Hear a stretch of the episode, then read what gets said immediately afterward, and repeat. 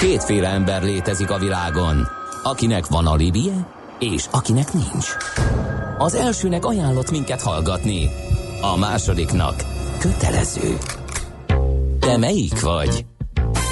Millás reggeli, a 90.9 Jazzy Rádió gazdasági mapetsója. Ez nem animi, ez tény. Együttműködő partnerünk a CIP Bank, a befektetők szakértő partnere. 8 óra 15 percen jó reggelt kívánunk, folytatjuk a Millás reggeli műsorát itt a 90.9 Jazzy Rádion, benne Ács Gáborral. És Mihálovics Andrással. 0 30 20 10 909, ez az SMS és WhatsApp számunk, a hallgatók írnak véleményt, nyilvánítanak például ilyeneket. Nem tudnátok megtudni, hogy a Ferenciek téri egyszer egy sáv leszűkítés meddig tart, majd nagyjából ez a város ütőere teljes a káosz arra felé. Igen, erről tegnap beszéltünk, jó lenne igen. tudni, illetve azt is említettük, hogy igen, miért nincs ez meghirdetve, ez miért nem publikus. Meg miért nem lehet erre? én olvastam. Igen, aznap, mikor megtörtént, benne van az mtv Nem, nem, nem, hanem előtte is, hogy ez fog történni. Mikor? Hát még emlékszem, beszéltünk műsorban is erről, hogy na, az nem lesz piskóta, nem is lett az. És azt ki, ki nyilatkozta? Valamilyen indexikkel, mikor bejelentett, tényleg bejelentették előre, tehát ezt most nem lehet rájuk fogni, hogy nem szóltak előre. Nem is ezt mondom, hogy egy weblap, ahol ezek ott vannak ja, időrendben, ja, ahol tudsz készülni Ezt már tegnap is És volt rá kísérlet, aztán eltűnt, volt igen. a BKK-nak régebben egy ilyen, na mindegy. Na, uh, veretes témába fogunk, hajléktalanokról fogunk beszélgetni, a, ezzel kapcsolatos problémák megoldásáról, Szándékosan nem szóltunk eddig ezekről. Ennek egy oka volt, hogy borzasztó nagy volt az aj, indulatok csapkodtak jobbra-balra, mindenki elmondta a véleményét. Mi megvártuk egy kicsit megnyugodnak a kedélyek, lehiggadtunk, hátrébb lépünk, és akkor most megnézzük, hogy mi áll a hátterében, hogy egy kicsit megértsétek a problémát ti is, meg mi is.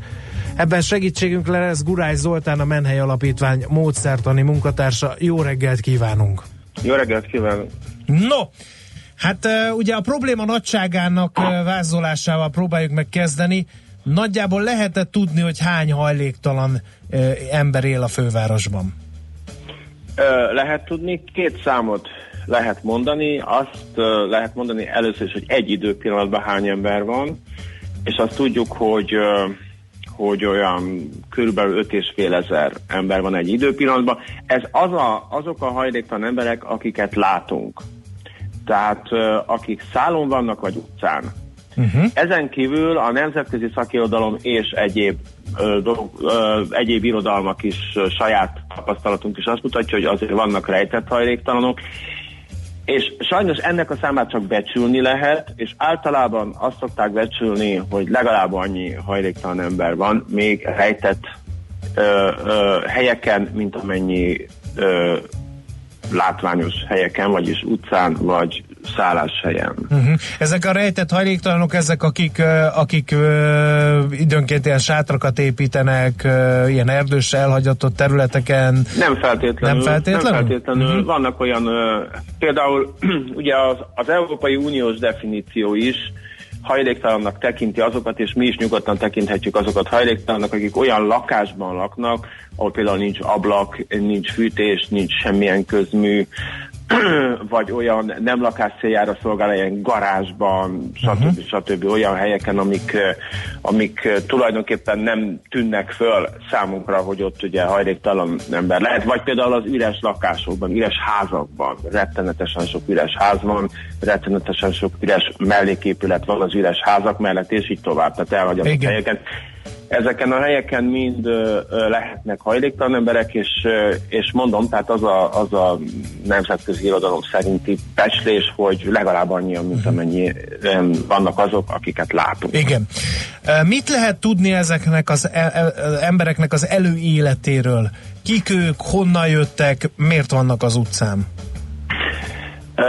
Változik, folyamatosan változik egyébként, hogy, hogy honnan jönnek. 90-es évek, amikor kezdtük, akkor tulajdonképpen a, a magasabb iskolai végzettségű, általában szakmával rendelkező, és 40-es éveikben, 50-es éveik elején lévő férfiak voltak, ez volt a tipikus hajléktalan. Ma az 50-es évei végén, illetve 60-as évei körül járó általában alacsonyabb iskolai végzettségű ö, emberek a hajléktalanok. Tehát ezzel azt is akarom mondani, hogy nincs olyan, hogy ö, hogy egy hajléktalan populáció, vagy hogy mondjam csúnyán, tehát nincs ilyen hajléktalan népesség, hajléktalanná válnak emberek, és hajléktalanságból kerülnek ki valahova, valamilyen ilyen szegénységben, mély szegény rétegben, stb. stb. Tehát ö, ö, nagyon nagy a fluktuáció, tehát hajléktalan emberről, mint olyanról nem lehet beszélni, egy-egy időszakban tipikus hajléktalan emberről lehet esetleg. Ez, ez talán meglepő lehet egy átlagember számára, hogy nagy a fluktuáció. Ez nem olyan, hogy valaki hajléktalan lesz, és akkor hajléktalan is marad? Mit jelent ez a fluktuáció?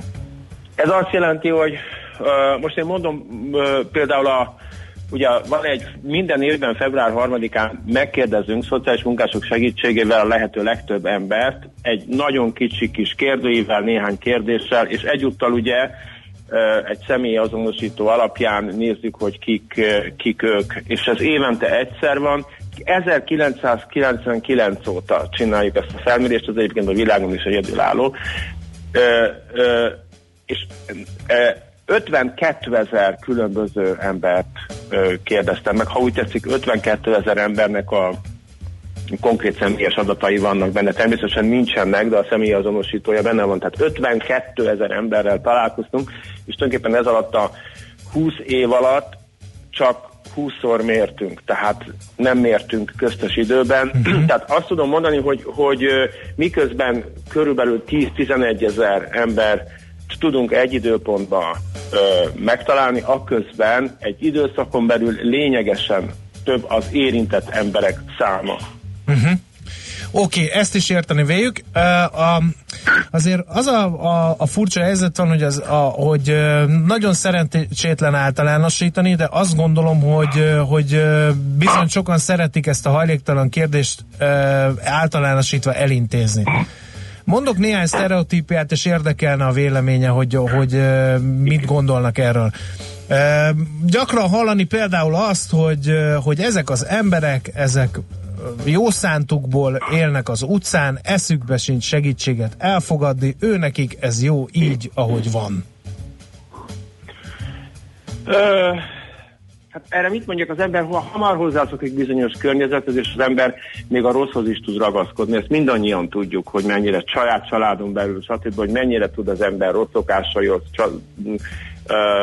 ragaszkodni, ha a nagyszüleinkre gondolunk, ismerősökre, stb. Az ember azért bonyolult. Tehát, hogy el tudom képzelni, hogy vannak olyan hajléktalan emberek, akik ragaszkodnak ahhoz, hogy ők utcán legyenek, vagy racionális, vagy irracionális okokból. Lehet, hogy racionális, mert hogy ott nagyon sok mindent kap, nagyon sok társasága van, a legtöbb esetben, ha az ember elmegy egy ilyen utcán élő emberhez, akkor kiderül, hogy számtalan, igen sok kapcsolata van lakókkal, boltosokkal, stb. stb. akár még a körzeti megbízottal is. Tehát, hogy valahogy így beépül abba a környezetbe, ahol ő ugyan sajnos csak hajléktalanként létezik, de mégiscsak valahogy abban a környezetben él. Ez a racionális része. Ilyenkor, ilyenkor nehéz azt mondani valakinek, hogy menj el a lakásodból, idézőjelben mondom a lakást, és akkor költözz el egy szállóra, ahol nincsen az a boltos, akivel naponta beszélgetsz, és stb. stb. De ezt érti mindenki. A másik az irracionális. Nyilván vannak irracionális okok is.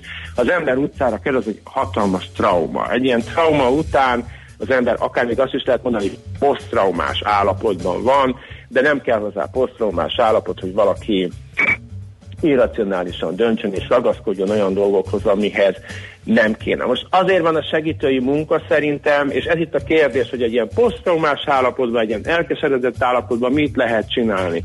Ugye van egy szigorú pedagógiai elv, ami szerint, hogyha elkezdem őt büntetni, akkor azzal jót teszek, és van egy másik elv, ami szerint meg kell próbálni őt ö, valahogyan képessé tenni arra, hogy saját döntését meghozza, mert csak a saját döntése révén fog tudni olyan helyzetbe kerülni, hogy valóban kikerül abból a helyzetből, hogyha én csak presszionálom, büntetem, egyest kap, akkor lehet, hogy el fog menni onnan, és nem látszik a probléma, de nem is fog megoldódni, hanem máshol keletkezik, máshol újabb problémát okoz. Tehát szerintem ez az alapvető vita most uh-huh. itt nálunk, hogy melyik elvet Igen, uh, még a megoldásban nem menjünk bele, de erre is szót uh, szeretnénk majd uh, szárni, de először még néhány sztereotípiát.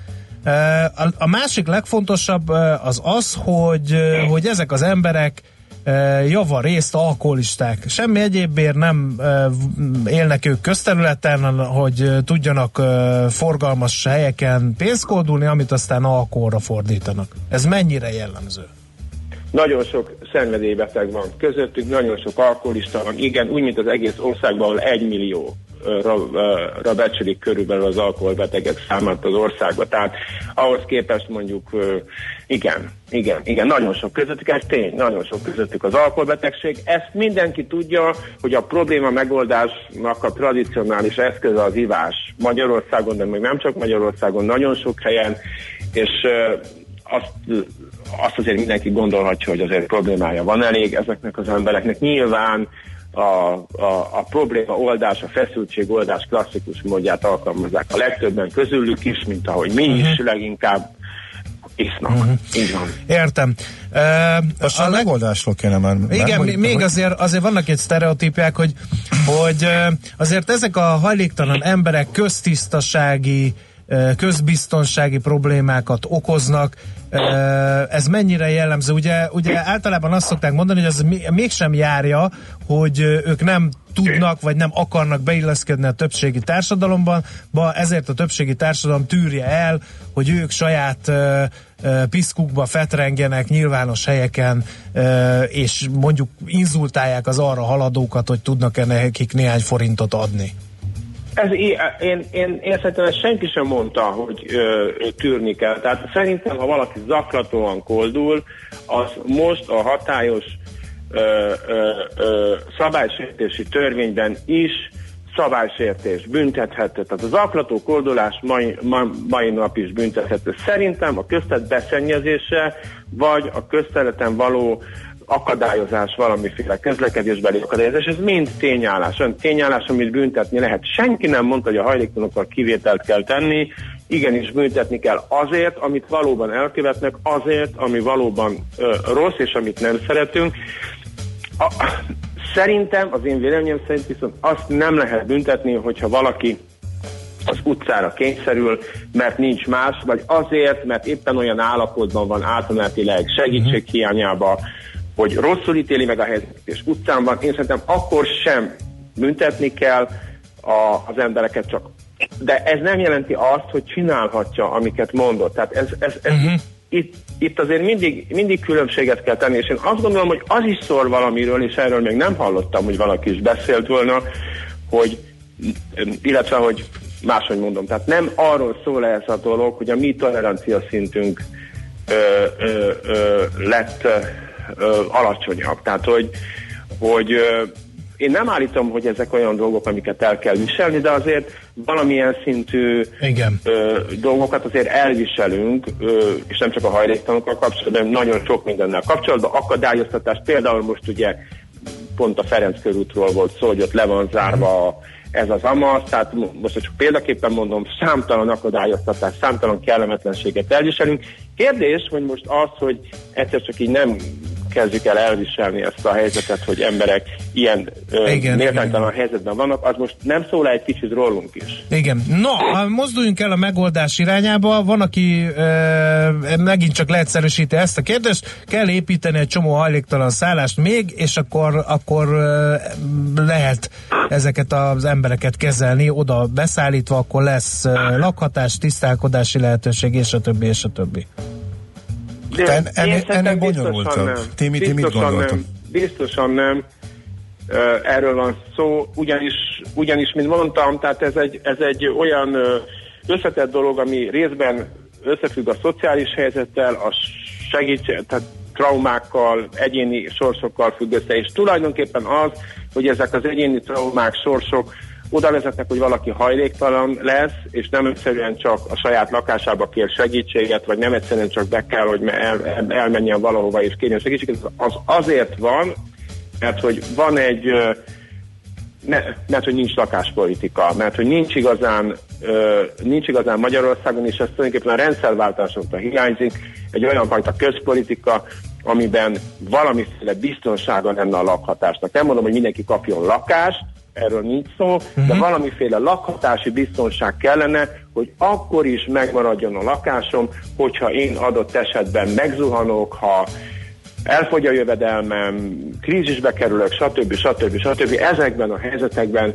meg kellene, hogy legyen Azokon a, azok, azokban az országokban, ahol többek szerint jól csinálják ezeknek a problémáknak Igen. a kezelését, ott, ott, ott hogyan oldják meg ezeket hát a problémákat? Hogy lehet, hogy nem okoznak uh, köztisztasági, közbiztonsági problémákat ezek az emberek? Hát elmondom, elmondom, van egy német barátom, a feleségem magyar, két kis gyerekkel, őt érte egy trombózis, és azt mondta nekem fölépült, és azt mondta nekem, hogy figyelj ide, hogyha én, és egy, ugye egyedül keres a családba, és azt mondta nekem ide figyelj, hogyha én akkor nem jövök ki abból a kórházból, akkor a feleségem bement volna szembe ide az önkormányzatba, és az 1500 eurós bérletünket, az kifizette volna neki az önkormányzat, mert ő ott van a kisgyerekkel, stb. stb. stb. Én azt gondolom, hogy egészen más így élni, hogy az ember arra számít, hogy, vagy azzal kell számolnia, hogy őt éri egy katasztrófa a családját,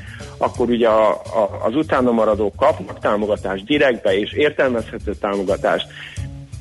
Én azt gondolom, így csinálják. Tehát, hogy egy, hogy egy, hogy egy ilyen bonyolult rendszerben, egy ilyen bonyolult rendszerben, amiben élünk, meg termelnünk kell, teljesítenünk kell, ebben a rendszerben kell legyen biztonság, kell legyen biztonság, és kell legyen valaki, aki garantálja ezt a biztonságot, ha már ennyire uh-huh.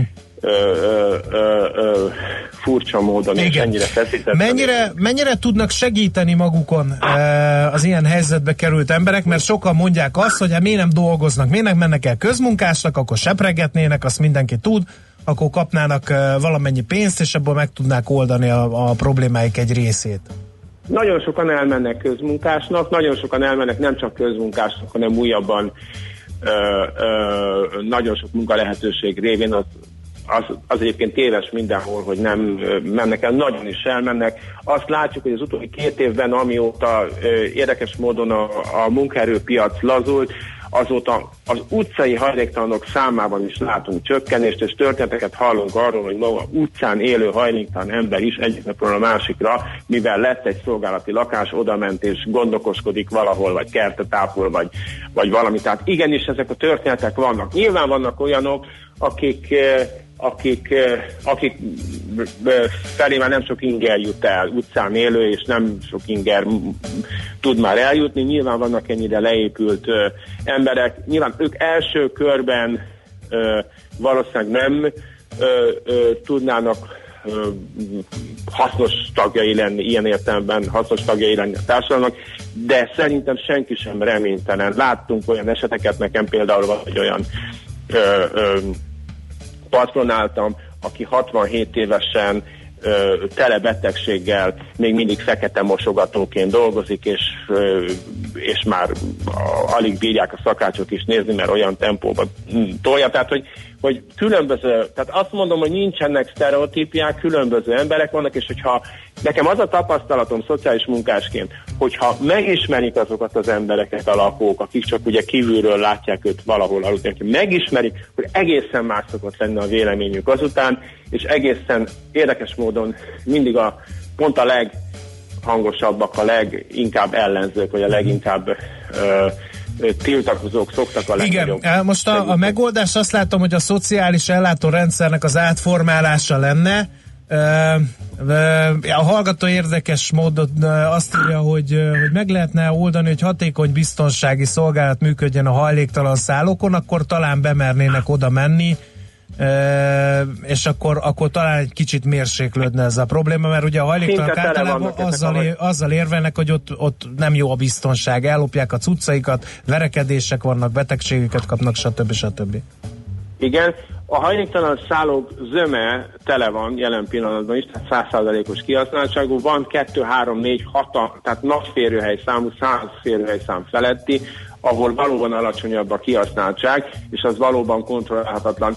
Szerintem egyébként ö, ö, ugyanúgy biztonsági szolgálatokkal is kontrollálhatatlan. Van egy olyan ö, lakó ö, ö, tömeg, ami, ami már ami már nagyon nehezen kontrollálható. És képzeljen el, hogyha átlag emberekből összeverbálnék különböző embert 100-150-et naponta, és betenném napról napra mindig mást egy ilyen nagy dormitóriumban, egy nagy szállóba, független attól, hogy kinek milyen baja van, ki mennyire alkoholista, ott bizony konfliktusok lennének, ott bizony az emberek nem szeretnének lakni. De egyébként a kisebb szállókon, tehát a kisebb férőhelyszámú szállókon, ami mindig, mindig nem azt jelenti, hogy 10-20 fős, hanem adott esetben 50 fős, ott folyamatos százszázalékos kihasználtság van, csak mondom, vagy egészen százszázalék közeli. Tehát igenis bemennek, ezek a szálláshelyek nem jók, ezek nem alkalmasak arra, hogy az ember hosszan lakjon benne, úgy is hívják őket, hogy átmeneti szállók, és itt mindenki egy ágyat kap, és egy esetleges szomszédot, bárkit, aki a, ugyanolyan bajban van, és ma őt, holnap a másikat, és ö, nem nincs ugye közegészségügyi okok miatt nincs takaró, hanem túl van fűtve azért, hogy a élősködők ne szaporodjanak el, és a, és a cuccát, ami van, azt oda kell tenni egy kis szatyrot, oda lehet tenni az ágyhoz. Most képzeljen el egy életet így. Ez nem egy élet, ez egy átmeneti helyzet. És akkor, hogyha ezt mondom, akkor már talán érthető is, hogyha valaki évekig kényszerül ilyen helyzetben lenni, miért nem szereti? Nyilván nem szereti. Igen, hát a beszélgetést felfüggeszteni lehet befejezni, nem és végszónak ez talán meg is felel, úgyhogy nagyon szépen köszönjük, talán reméljük, hogy mi is, és nem utolsó sorban a hallgatók is jobban értik ezt a problémát. Nagyon szépen köszönjük a segítségét. Én is köszönöm. Minden jót, sok viszont sikert a munkájukhoz, viszont hallásra. Köszönöm, viszont hallásra. Gurály Zoltánnal a Menhely Alapítvány módszertani munkatársával beszélgettünk a hajléktalan kérdésről.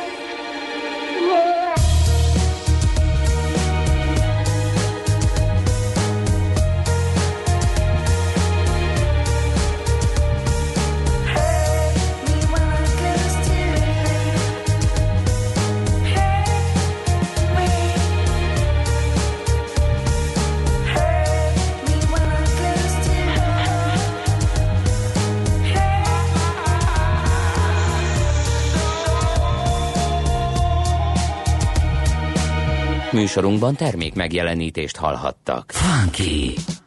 Egy olyan zenei stílus, amelyet még igazi zenészek játszottak valódi hangszereken. Amikor képzett muzsikusok vették bele a szívüket és a zenei tudásukat egy-egy dalba.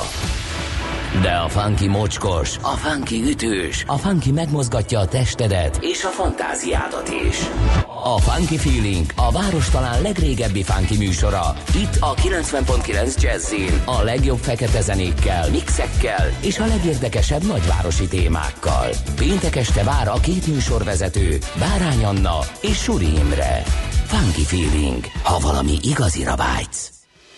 Rövid hírek a 90.9 Jazzin.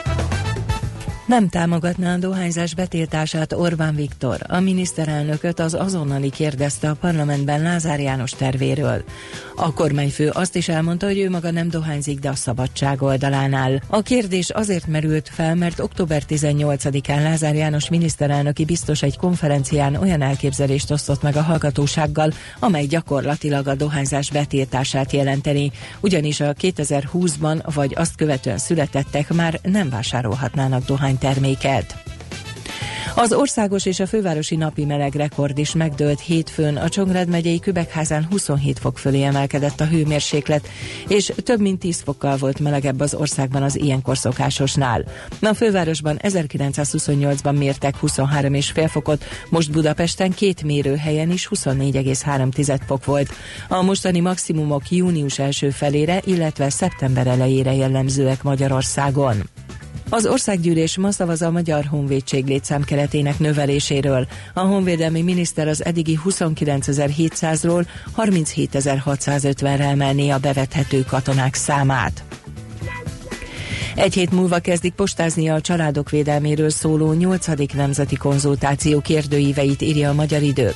A kérdőívet és a válaszborítékot tartalmazó levelet minden nagykorú bejelentett lakcímmel rendelkező magyar állampolgár megkapja.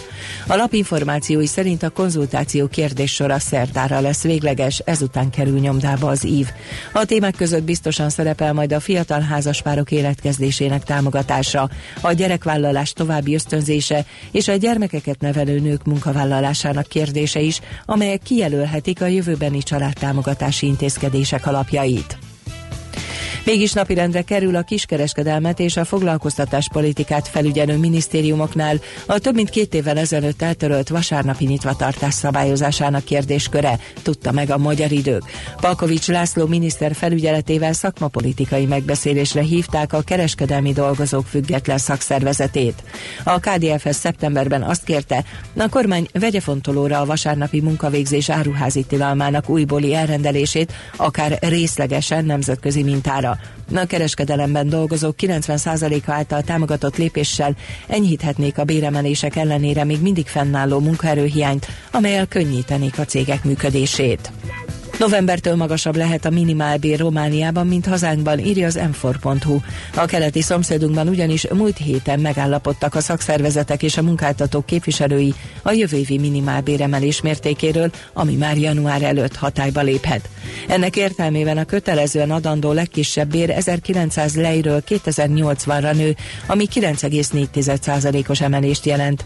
A jelenlegi árfolyammal számolva így a Romániában dolgozók minimum 144.600 643 forintot kereshetnek, szemben a magyar 138 ezerrel.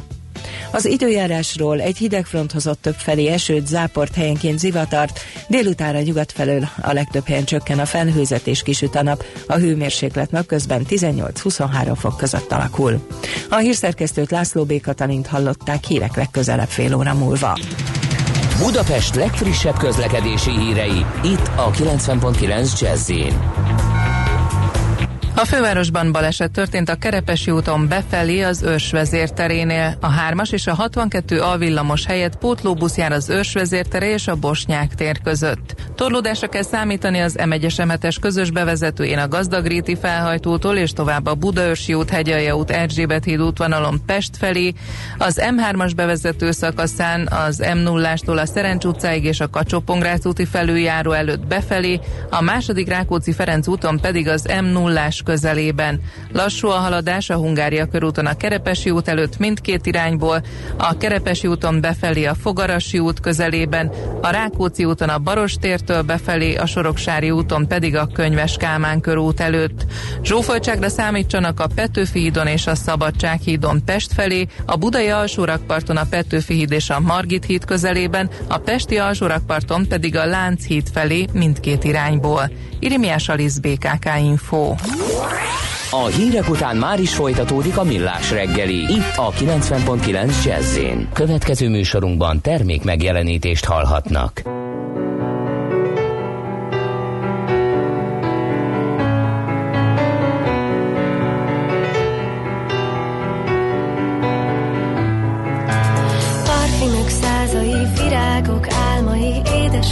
Édes kis kesernyés, méz, édes felejtés, rózsa és leander, karcsú kis üveggel, ó, elkábít. Mirha és mandula, kis helyre bezárva, orgonák, violák, titkos kis fiolák, cseppenként, termetként, próbálom egyenként, úgy elbódít. Most mind kidobom, tors szűköröm elhajtom,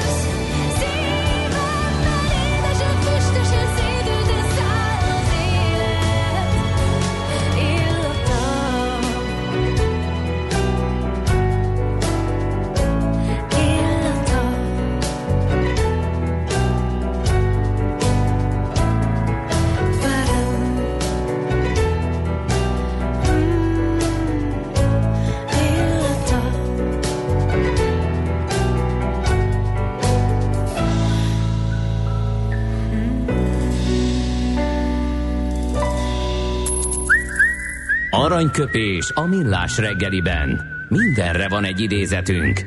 Ez megspórolja az eredeti gondolatokat. De nem mind arany, ami fényli.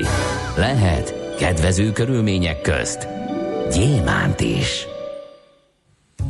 Ezra Poundnak van ma a születésnapja, a jeles amerikai költ 1885. ö, október 30-án született. Nem volt szép az élete vége felé, mert a Mussolini fasiszta eszméinek a bűvkörébe került, de azért tehetsége és munkásságának az, ö, azért elvitathatatlan ö, érdemei vannak. Az aranyköpés pedig, hát talán kicsit áthallás is egyébként az előző ö, beszélgetéssel kapcsolatban mert ezzel a Pound emígyen szólott annó. Ha az ember lelkében nincs rend, nem képes rendet tenni maga körül. Ennyike. Aranyköpés hangzott el a millás reggeliben. Ne feledd, tanulni ezüst, megjegyezni arany. No, uh, hát uh, hallgatók, uh, azért van markáns vélemény a hajléktalan ügyel kapcsolatban. Uh, ugye nem megoldás hagyni őket verekedni, ilyen alapon nem kell rendőrség sem, mert így is annyi a bűnöző, hogy lehetetlen mindent elkapni, írja például az egyik hallgató. Másik, olyannal is beszélni kéne, akinek a lakás alatti ablakot uh, mocskolják, hangoskodnak, még én fizetem az adót hónapról hónapra, elvárnám, hogy tiszta közterületen éljek, ők pedig adófizetés nélkül pokollá teszik egy-két ember környezetét írja Kárló. Aztán hálás témaválasztása hajléktalan kérdésről beszélgetni, tulajdonképpen minden vélemény igaz, minden oldalnak igaza van a maga nézőpontjából. Provokatív kérdésként fel lehetne tenni, hogy szeretné valaki a kislányát egy kiskutyával leküldeni, sétálni egy aluljáron keresztül, ahol három hajléktalan négy kutyával létezik. Ami viszont kritizálható a jelen körülményekben az a módszer, ahogy fellépnek ellenük. Ez is egy vélemény, illetve nagyon fontos és jó volt ez a beszélgetés. A hat éves lányomnak most reggel reggeli van, és magyarázok róla. A harmadik híd című könyvet ajánlom az olvasók figyelmébe, például a hajléktalan szálok megértéséhez is írja Milán. Úgyhogy ilyen és ehhez hasonló beszélgetések, hozzászólások kezdeményeződtek itt az előző témán kapcsán. A stábon belül meg vita támadt, mert Tács kollega nehezményezte, hogy miért a sztereotípiákra helyeztük a hangsúlyt a beszélgetésben, miért nem a megoldásban. Én azt gondoltam, hogy... Ugye nem, engem egyszer jobban érdekelt volna, hogy ők, Hát akik ott élnek közöttük, igen, ott élnek közöttük, ők hogy látnák a kiutat, Én hogy meg- milyen ilyen irányt Én tartanának meg és a sztereotípiákat ismerem dögivel. nem, nem, abban nem, volt én nem a sztereotípiákat soroltam fel, hanem az, annak akartam utána nézni, hogy vajon jól látjuk-e ezt a problémát úgy, ahogy le, mi időnként látjuk. De most ki az a mi? A magyar közvélemény. Hát ez az, hogy a magyar közvélemény sem egységesen látja, és uh, amik, Hát, ami, amiket felvetettél, azok annyira kézenfekvő dolgok voltak, hogy azt Hát gondoltam, igen. hogy azokon túlléphetünk. Nyilván tudjuk, hogy De Gábor, mik a, mik a problémák. Szerintem egy probléma megoldásához szerintem az vezet közel, ha megérted maga a problémát, hogy ez nem egy heterogén tömeg, hogy nem mindenki alkoholista, hogy igenis nem kell eltűrni azt, amit csinálnak közterületen, mert hogy azzal lehet, nem tudom én, rendőrségi ügyet kezdeni. Nyilván. Ezeket, de ezeket te se tudtad.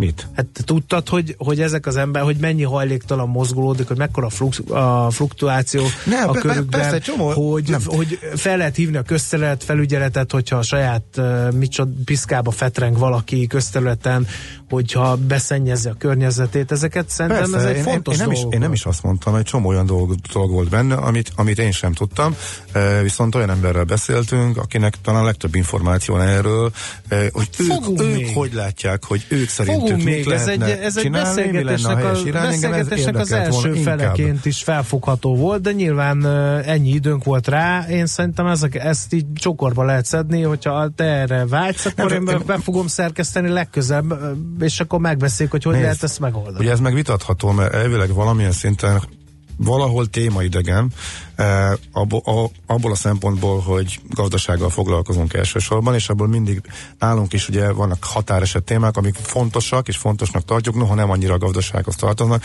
ezekből sem hozhatunk be olyan sokat nyilván a műsorba, de fontos róluk beszélni, és ez is ilyen, és nem tudom, hogy igazából a hallgatók mit szeretnének, hogy mennyi legyen ebből. Én azt gondoltam, hogy ezt most így egybe nagyjából megrágjuk. Engem, én nem szeretek a sztereotípiákon sokat rugózni. Én igazából csak ennyi. Tehát máshol tettem volna Szerintem hangsúlyt. baj, hogy vannak Ugye, sztereotípiák. figyelj, beszélgettünk erről, Különösen, vitatkoztunk is, különösen baj. az baj, hogy hamis sztereotípiák vannak. Én, én Az nek, nyilván. bennem is voltak ilyenek. Az nyilván. És eh, ezeket fel is tettem eh, a Menhely Alapítvány munkatársának, No, és most nézd. máshogy látom a világot. Szerintem meg ezt a problémát. Oké. Tehát, hogy eh, ez most csak itt vita köztünk, tehát Persze, hogy ki más- szereti a én- gulyáslevest, én máshol eh, tettem a erősen, ki szereti nem erősen a gulyáslevest. Ez hát egy figyelj, egy kicsit vita. hitvita, meg egy kicsit ilyen szakmai vita is, hogy ki hogy milyen irányba vitte volna a Szakma, beszélgetést. Nyilván, de szakmáról ez beszélni a millás reggeliben korai órán, ez felháborító. Azt ezzel lezártad ezt Azt a írja. Jóci, hogy titeket szét kéne ültetni. Hát de nem tudunk szétülni, mert akkor nem ér oda a mikrofon azért is tártuk ide, no nem beszéltük meg, de szerintem azért, hogy milyen dilemmáink vannak nekünk, és ez is nem jól mutatja, hogy mennyire eh, nehéz és eh, nehezen átlátható téma is.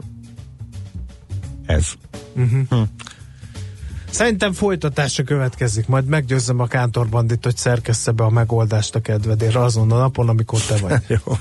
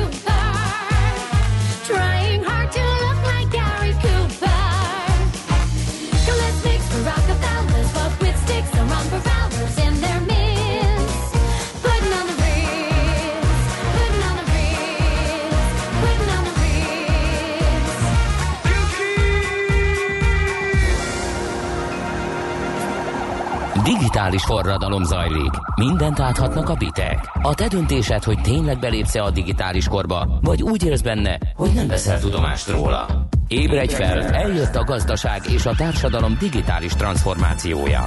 Még nem érted? Segít a Piros Pirula, a millás reggeli digitális gazdaság rovata. Szakmai partnerünk az Informatikai Vállalkozások Szövetsége. Mert a digitális az új normális. Nemrégiben volt a 25. eh, IVS által szervezett Menta konferencia. Itt azért nagyon klassz kis előadások hangzottak el. Az egyikük a, a kiterjesztett valóságról, virtuális valóságról szól. Budaházi Szabolcs az Arworks ügyvezetője tartotta ezt az előadást. Most megpróbáljuk veletek is megismertetni ezt a témát, mert érdekes, és talán valahol ez a jövő. Itt van maga az egykori előadó a vonal túlsó végén, Budaházi Szabolcs, tehát jó reggelt kívánunk! Jó reggelt kívánok! No, eh, van valami gond ezzel a kiterjesztett valóság, virtuális eh, valóság fejlődésével, az eszközökkel, a technológiával? Mert mint hogyha egy kicsit így eh, tartanánk is tőle, meg így eh, azon kívül, hogy bedobtuk a köztudatba, ugye azért nagyon nagy dolgok, a telefonok vicces kis mahinációin túl nem nagyon lehet hallani. Nem gondolom, hogy lenne, lenne ezzel gond. Talán a várakozások azok túl koraiak voltak. Hát ugye az AR lassan 9 éve van velünk, és minden évben én is remegve vártam a következő évre vonatkozó piaci előrejelzéseket, hogy 50-100 milliárdos piac lesz. Hát még nem tartunk itt. Ez teljesen egyértelmű.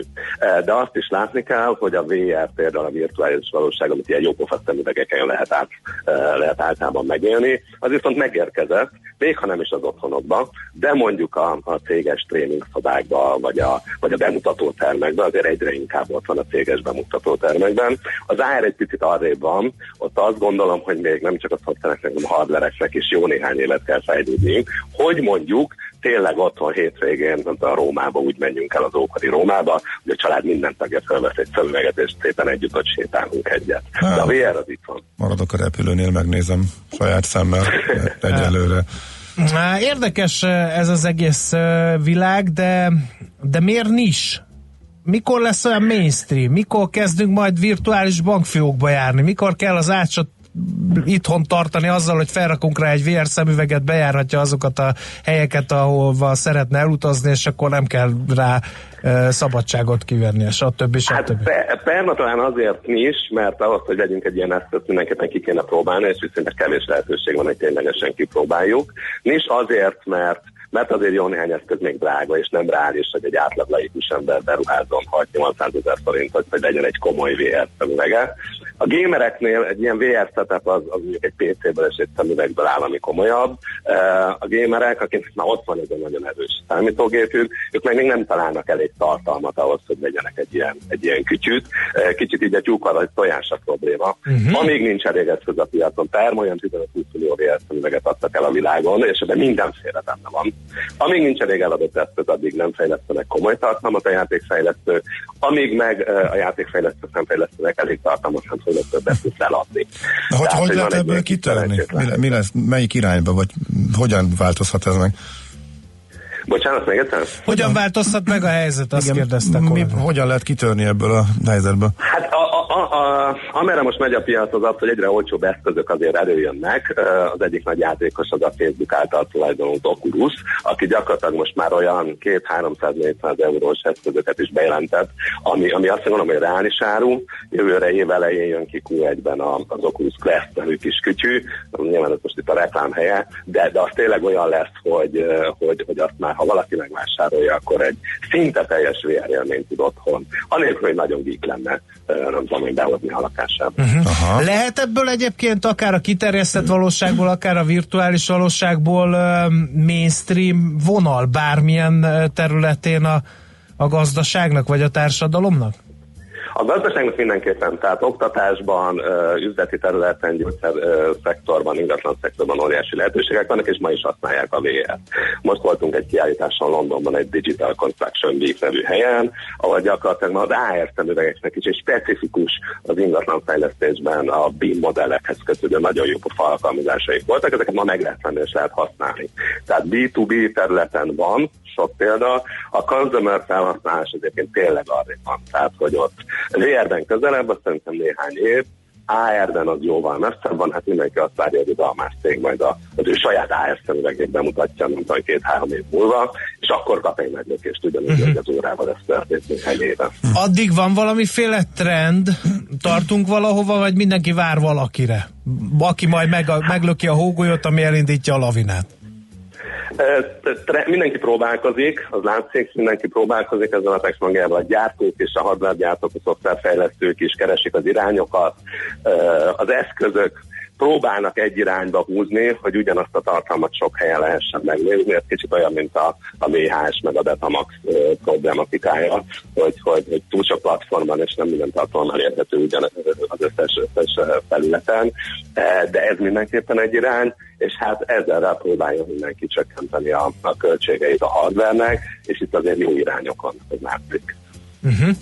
Jó, hát nagyon szépen köszönjük a körképet, talán tisztában látunk, folytatása következik, de nem akkor, amikor már ez mainstream válik, mert akkor mi már elkéstünk ezzel, úgyhogy fogunk még jelentkezni. Köszönjük szépen! Én köszönöm, szép napot! Szép napot! Hát egy kicsit a kiterjesztetés a virtuális valóságról beszélgettünk Budaházi Szabolcsal, az AirWorks ügyvezetőjével. Piros Pirula. A millás reggeli digitális gazdaság rovata hangzott el. Szakmai partnerünk az Informatikai Vállalkozások Szövetsége. A digitális az új normális. No, hagyjunk teret a mesél a múlt rovatnak, bár azt mondják, hogy Ásnak részben igaza van, hogy kicsit mélyebb lehetett volna, és a megoldás felé is elmozdulhattunk volna, de ha ő nem aludta volna át, akkor kérdezhetett volna ilyen jövőben mutató kérdéseket is. Tettem egy-két próbálkozást, de sajnos nem sikerült Így Hát ez- befurakodnom ennek a beszélgetésnek a van. szövetébe. Pedig hát nagyon nyílt a szám, tudod, amikor nyílik a szám, de mire elhagyná a hang a gigámat, a, meg rezegnének a hangszálaim, addigra velem szemben ülő maszkó már a harmadik szónál tart, úgyhogy igazából esélytelenek éreztem magam e e tekintetben. De arra gondoltam, mivel a hallgatók egy részét az előző SMS-ből ítélve, amit még korábban olvastál föl, eh, zavarja az, hogyha mi, mi nem értünk egyet, De most, most vitatkozunk. írja, és várjál, várjál. Én meg pont azt szeretem bennetek, hogy így vitáztok kulturáltan, élvezetesen, humort sem nélkülözve, de várjál, még Ja, ehhez pedig már éppen azt javasoltam volna, hogy holnap, ha már ismét összekényszerülünk három napra egymás után, akkor legyen barátságnapunk, amikor mindenben egyetértünk, és majd egymásnak kedveskedünk. Mit szólsz hozzá? Jó, akkor legyen baráti nem, nem, nem, nem, tudom. Hozok neked, mi az? Mővempik joghurtot. Jaj. Azt mondja, én imádom a millás, csak menjetek Szabira, mert úgy hangzik, már nem szeretitek csinálni, úgy meg nem jó, persze minden jóban ki lehet élni. Hát ezt Hát ez nem rosszul. is értem. Nem, na, nagyon szeretjük. Egymást nem annyira, de a műsort igen. De ez miért probléma? De holnap egymást is nagyon fogjuk. Na jó lesz így? Nem tudom, hogy erre képes vagyok-e. Mondjunk híreket, addig átgondolom. Érted fogok morogni, nem ellened. Nem tudom, félek a görögöktől, ha ajándékot hoznak is. A barátság két dolgon alapul. Tiszteleten és bizalmon. Mindkettőre szükség van. Mindkét félnél. Millás reggeli.